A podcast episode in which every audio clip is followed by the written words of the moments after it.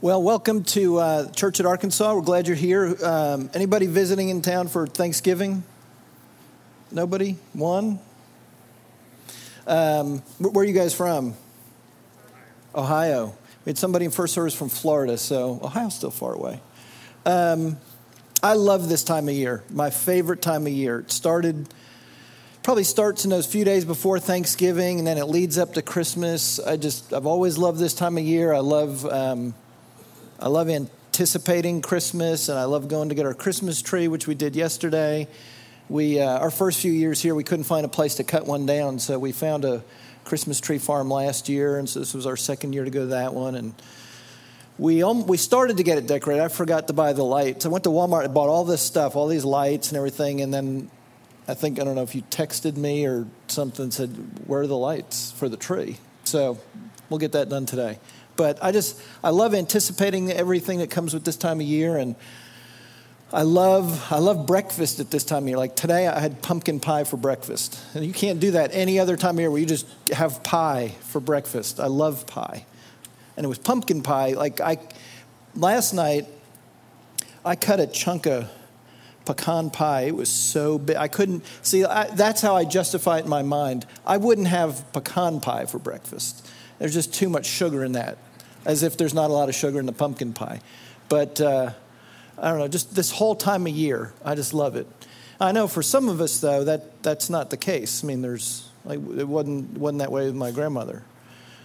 Just kind of some sadness came with this time of year, just people she'd lost, and like her husband.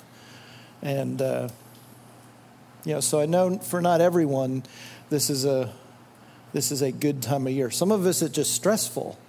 We take a lot on, and every year we tell ourselves we won't do that again, but we do it.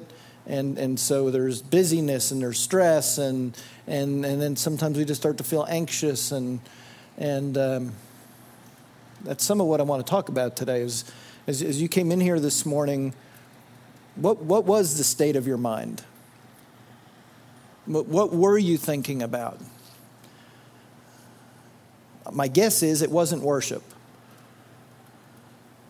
It's probably other concerns, other things that are on your mind. I know that happens to me often. I get all these things going on, and it's things I'm thinking about. I'm a really internal person. By nature, I'm an introvert. I could spend almost all day just by myself. And so there's a lot going on in here all the time.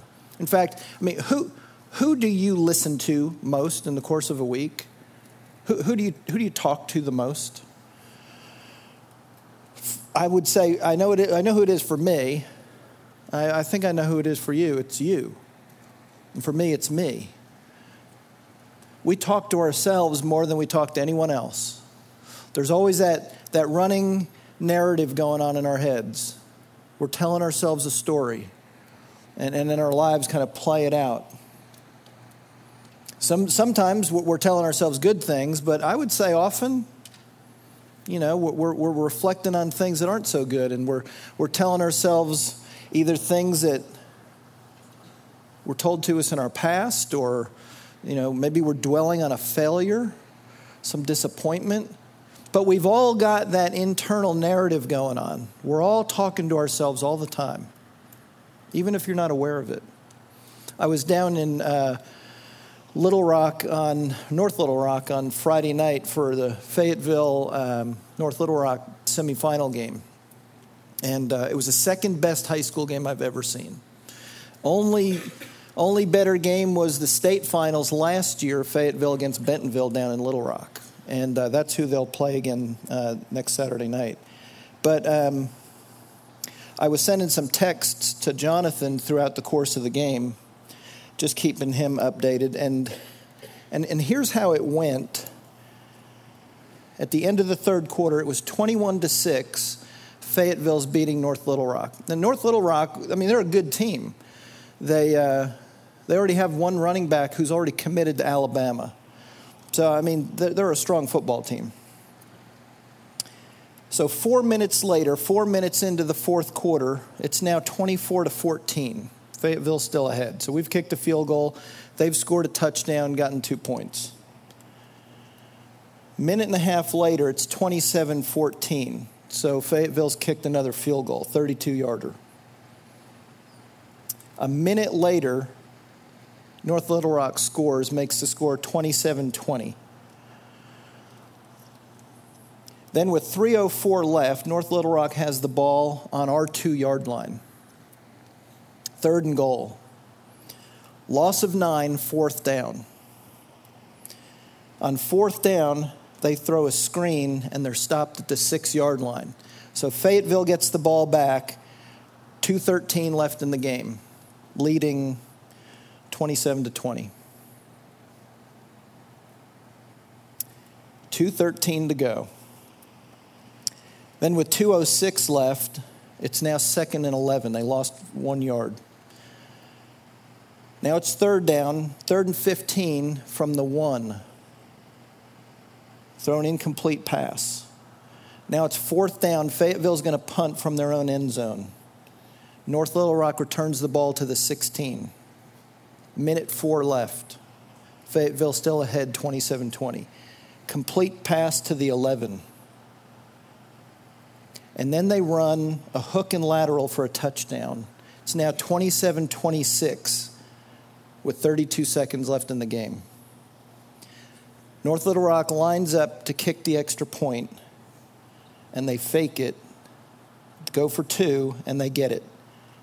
Now they're ahead, 28-27, with less than half of a minute left. We get the ball, receive the kick, get the ball out to the 40, 43, throw a pass, get to their 45, 21 seconds left. Complete another pass to their 20, 11 seconds left. And we line up to kick a field goal, 37, 38 yards, it's good. Win the game 30-28. But here's why I share that, and here's what got me thinking about that. Austin Allen's been the quarterback for 2 years for Fayetteville. He's already committed to go to Arkansas. What do you think was going through his mind when Fayetteville's now down 28-27 with half a minute left in the game, you're about to receive the kickoff, and you have no timeouts left? I haven't talked to him about it, but my guess is what's going through his head is, I can do this. We got this. I've done this before. We've come from behind. It doesn't matter that we don't have any timeouts. If I complete 2 passes, we'll get out of bounds, we'll kick a field goal. Now, I don't know for sure that's what he was thinking, but I have a feeling the story he tells himself is, we can do this. I can do this. I can win. I can complete the passes we need to complete. We can move this down the field. Now, that doesn't mean if you just have positive thoughts, your life is going to go well and you're going to be a winner. But I'll bet more often than not, if you're telling yourself that you're going to lose, you'll lose. If you don't think you can, you probably won't be able to. The story you're telling yourself really matters. Your thoughts will produce your feelings and your actions. Thoughts are critical. That's why if you came in this morning, I know this happens to me. I'll have this vague sense of anxiety. Not to where I'm debilitated, but just there's something, as I'm going about my day, there's something hanging over me. Something's not right. And if I stop and trace it back a little bit, I can identify the thought that caused that feeling. Like right now, if I told you to feel angry, you couldn't do it unless you started to think about something that makes you angry. If I said feel worried, you'd have to start thinking about something that makes you feel worried. Your thoughts lead to your feelings and then to your actions. And so for some of us, we came in this morning, there's just that sense of anxiety or fear or worry. But is that supposed to be, as a follower of Christ, is that supposed to be the normal state of your mind? Is that just how it's supposed to be? Is that what we've just got to struggle with and deal with? I mean, I struggle with worry. I hate that I do. In fact, I made a list, I think yesterday, of the things I worry about. I worry about my children's happiness. I worry about my son-in-law being stationed here. Like, I want him to be stationed here. He's a Marine. He's about to go to recruiter school. He could be stationed anywhere in the country. So I kind of just, you know, I really want that to happen and kind of worry or I feel, you know, sad or anxious that maybe he won't be, and then my daughter will have to move away, and so I worry about that. I worry about my health. I worry about getting older. I worry about the fiscal cliff. Anybody worrying about the fiscal? I mean, we never heard about the fiscal cliff until November 7th. The day after the election, the only thing that was in the news was the fiscal cliff, the national debt. I worry about all the monkey business in Washington, D.C. Eating healthy, like having pie this morning. I worry about Google. Google knows everything about me. I know they do. And my phone. Like, I love all the location features and all that stuff that you can turn on or off. You turn it off so, like, they don't know where I am. Well, then you don't get to enjoy all the cool features of your iPhone. So Apple and Google together, they know everything about me. They know what I'm thinking about. They know where I live. They know where I am right now. And the Senate bill. I worry about the Senate bill. Did you hear about this one? If this passes, it gives 22 government agencies access to all of your online records without a search warrant and without your knowledge. How about everything you've ever done online, 22 government agencies can say, I want to take a look at that. I don't have to have a search warrant for that. The Senate just needs to pass the bill. I worry about losing my computer files. I worry about that noise my car is making now. I worry sometimes about the church budget or hackers. Who's hacking into my computer? Or crime or the economy. I worry about the emails, the texts, the Facebook messages, and the voicemails I haven't returned. And like once they get down below the screen and I can't see them anymore and I start to forget about them, like I worry what's down underneath there that I can't see anymore. Or the war in Afghanistan or the war now in Syria / in Egypt / Gaza, Israel. I am like really resistant to the whole idea of Black Friday, but I worry I didn't get a good deal. Like I didn't go. I'm not going to go shopping on Thanksgiving. I'm not going to go shopping the next day. I went to Walmart yesterday to buy lights and Christmas stuff and milk, but I didn't go out looking for deals. So like, did I really miss out on a deal? Like other people got a deal. I didn't get a deal. I worry about yesterday and I worry about tomorrow. I worry about not having enough retirement savings. What about you? What worries you or makes you feel anxious or a little fearful? And is it just something we've got to learn to live with? Fortunately, God has something to say about it. And if you have your Bible, turn to Isaiah 26. If you don't have your Bible, you can use your iPhone, and then everyone will know where you are. Or you can just look at the screen, and no one will know where you are. Isaiah 26.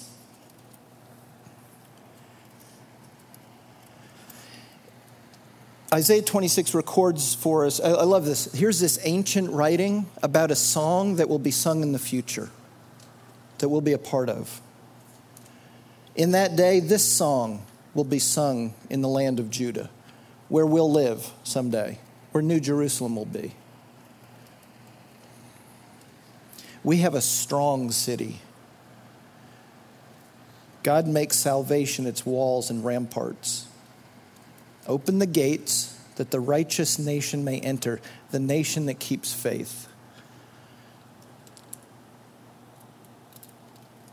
And then verse 3. You will keep in perfect peace him whose mind is steadfast.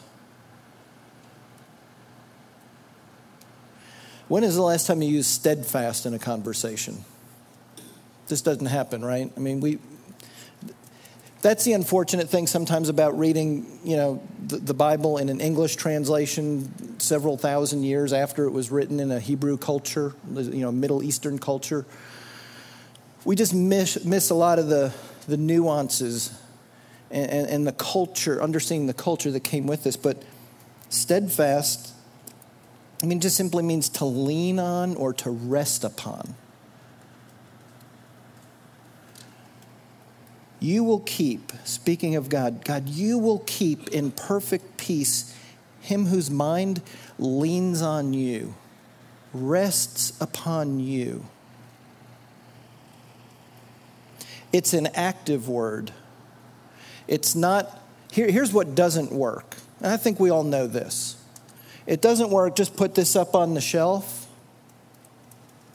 I kind of know what's in it. I know God, the Jesus, I know all that, but I leave this on the shelf and then I'm supposed to still experience peace. It doesn't work. You know it doesn't work. We lean on him. We rest on him. He supports us then.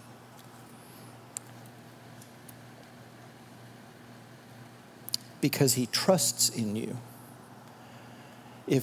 Do you want peace? I do. Do you want your mind to be free from those anxious thoughts and those worries and that fear? Then we lean on him. We rest on him. We trust in him. It's all active. It's all being engaged with him. The Christian life, yes, it's about experiencing God and serving him, coming here and worshiping, but it all begins with your thoughts. It begins in your mind, in mine. I have got to think correctly about myself, this life, and about God. Most importantly, about God. Some of you have heard me mention a friend of mine. He lives in another state, and he recently has just kind of tossed his faith out. It's been about probably a year-long process, more acutely, probably in the last 6 months, and then even in these last couple of months. He recently sent me a 60-page document that kind of outlines his whole, actually, it's not an outline, it's pretty detailed. It's a detailed deconstruction of his faith, why he no longer believes, not only in Jesus, but I think he still believes there's a God, but he's just, barely.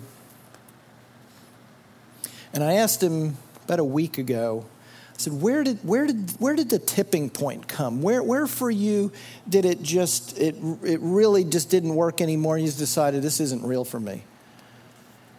And he shared a couple things, and then he shared some disappointments about how God hadn't worked in his marriage.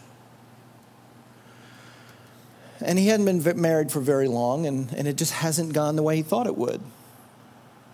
But what's interesting to me is I've asked him, well, tell me how you've grown in the last year. He listed off, 4 or 5 things. And I said, well, that sounds to me like you're becoming more Christ-like. What if you're now equipped to help your wife heal? What if a year ago, 18 months ago, 2 years, whatever it was, that you weren't in a position to be able to love and care for her and serve her and help her become the woman God has designed her to be? He doesn't see it. I see genuine change in his life. But because he has incorrectly concluded that God was not at work in his marriage the way he thought he should be, it's one of the things that has led him to just throw out his faith altogether. What's the problem there? He had an incorrect thought. He had an incorrect idea of how God should work. And when God didn't do it that way, he has felt like God let him down. I don't know if he'd say it that way, but looking from the outside in, that's what's happening. He's disappointed in God. God didn't do what he thought he should do. Therefore, I can't believe in a God like that. I can't believe in God. We're all in that kind of danger. If you have an incorrect view of God, it will set the whole course of your life in the wrong direction. If you have an incorrect view of how life should work, your whole life is off course then. You're leaning and resting upon and trusting in something that is ultimately going to fail you. I got a phone call last night. I hadn't talked to my stepbrother in quite a while. He lives in New Jersey where I grew up. And he's seen some stuff, you know, I think more up close than maybe others because he's a New Jersey state trooper. And I don't know if you remember seeing this picture in the paper back on October 31st. That picture, that's the town where I grew up. It's the picture where there was a bridge kind of coming across a bay, and then it just ended in the water. I mean, I don't know how many times I've gone across there. But he said when you come across the bridge, you come to Route 35, which runs north and south in New Jersey along the coast. The coast in New Jersey is an island. It's a long, thin island. I guess it's maybe quarter mile wide, half mile wide at some points, and it's probably 40 miles long. And that's where all the beach communities are. That's the place that got so devastated. But he said when you come, it's the Manaloking Bridge. When you come across that bridge, and then you would look north, there are 60 homes that are no longer there. They just can't even find them.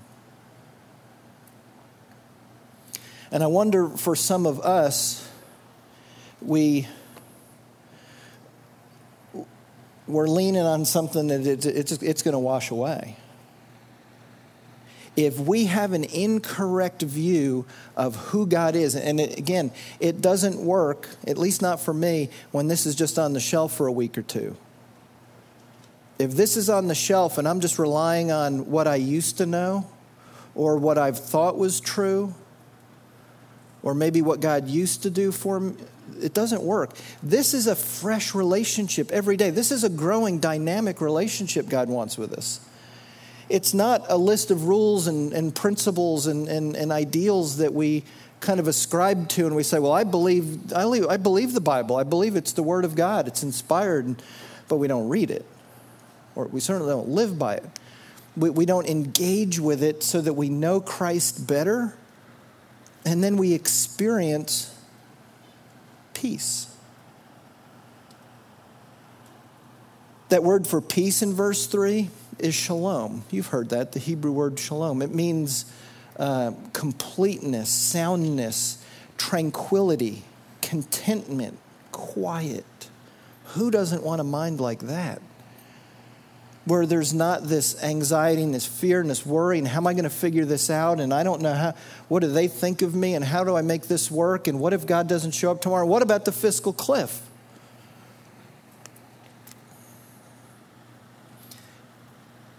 But imagine a mind that's tranquil and content and sound and whole. It's possible. And here's what I love. That word for perfect there, it's shalom. See, that's where we miss the translation. Perfect peace is really shalom, shalom. God just doesn't offer peace. He offers peace, peace. Perfect peace. Our part is to have a steadfast mind, a mind that leans on him, rests on him, trusts in him. And to do that, I have to know him. I have to be in here so I even know what he's like. My biggest problem for many years was having this wrong view of how God should work. I thought that if I was a follower of Christ, well, then certainly God was going to make life easier. But think about it. What he's promising here is peace no matter what the circumstances are. I want that.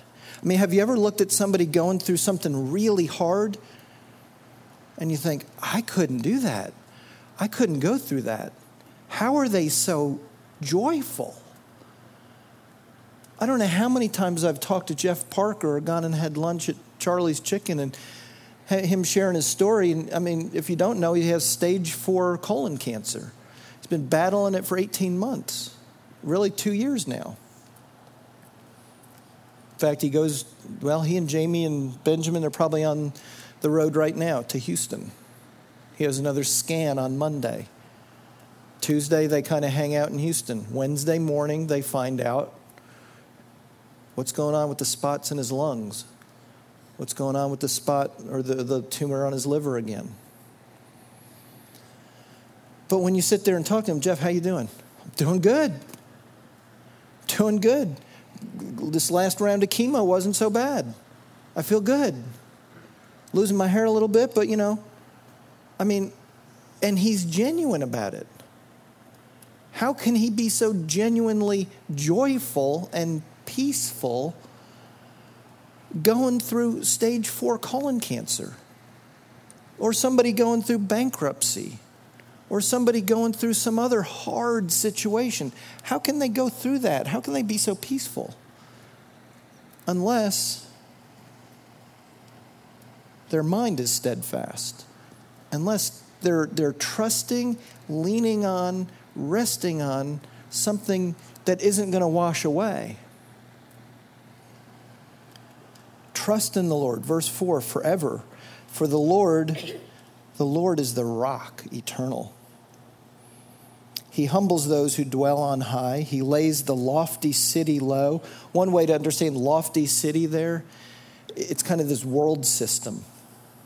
The things we trust on. Think about it. For your peace, you can trust in you can trust in any number of things, but most of us, we either trust in our circumstances being good, and that can provide some measure of peace. The problem is when the lofty city washes away, what are you left with? You have nothing left. But if you're resting on the rock eternal, who doesn't wash away, no matter what you go through, there's peace, independent of your circumstances. He lays the lofty city low. He levels it to the ground, casts it down to the dust. Feet trample it down, the feet of the oppressed, the footsteps of the poor. The path of the righteous is level. O upright one, you make the way of the righteous smooth. It doesn't mean life is always easy. But I would rather go through the good times and the bad times with the rock eternal, the one I can rest and lean upon.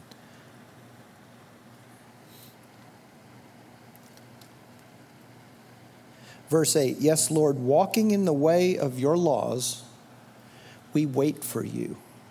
Your name and renown are the desire of your hearts, of our hearts. What's the desire of your heart? We've talked about our minds need to rest and lean upon him. But how about your desire? What do you really desire? Is it for God's name and his renown, his fame? Here's what I wonder.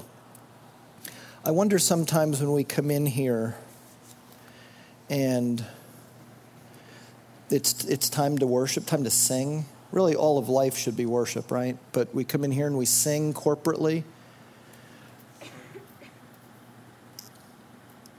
If you don't feel like there's really any good reason to sing, maybe it's because your desire is for something other than God's name and renown. Maybe it's like the dashboard, it's like the light on your dashboard, the check engine light is on.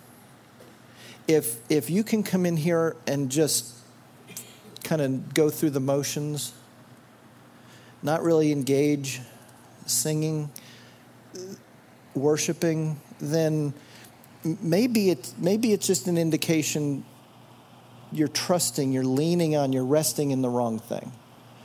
And that your desire, your real heart's desire is for someone or something other than Christ.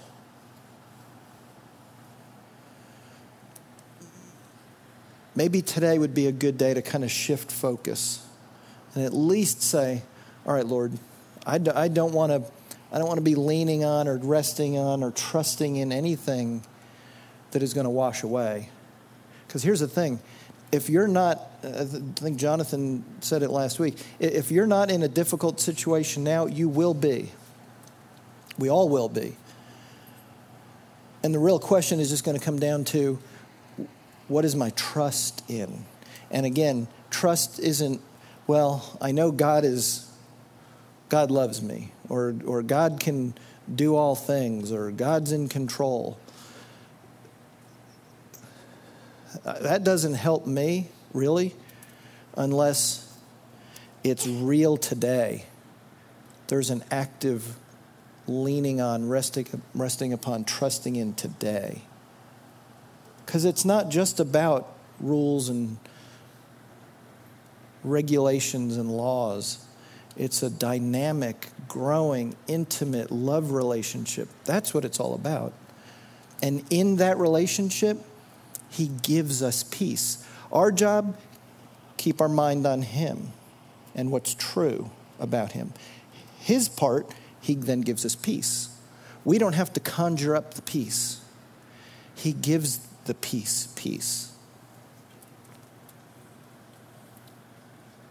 We take responsibility for putting our trust in Him, leaning on Him. He gives the peace. If you have questions about that, or even, okay, I know I should be in the Bible more, I would love to talk with you. Jonathan would love to talk with you. There's others in here would love to get together with you and just help you understand what that's all about and how to do that. Father, we are really prone to just go our own way. And we trust in so many things other than You. We trust in an election result. We trust in our money. We trust in our employer. And ultimately, all those things let us down. They don't work. They wash away like a house on a beach. Lord, we thank You that You are the rock eternal.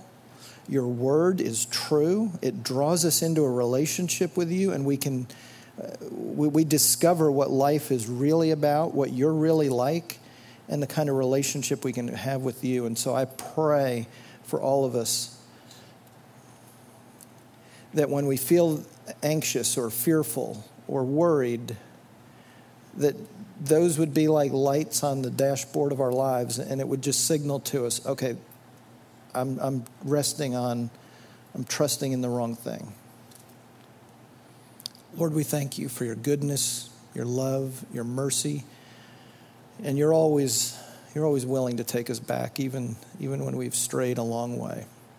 In Jesus' name, amen.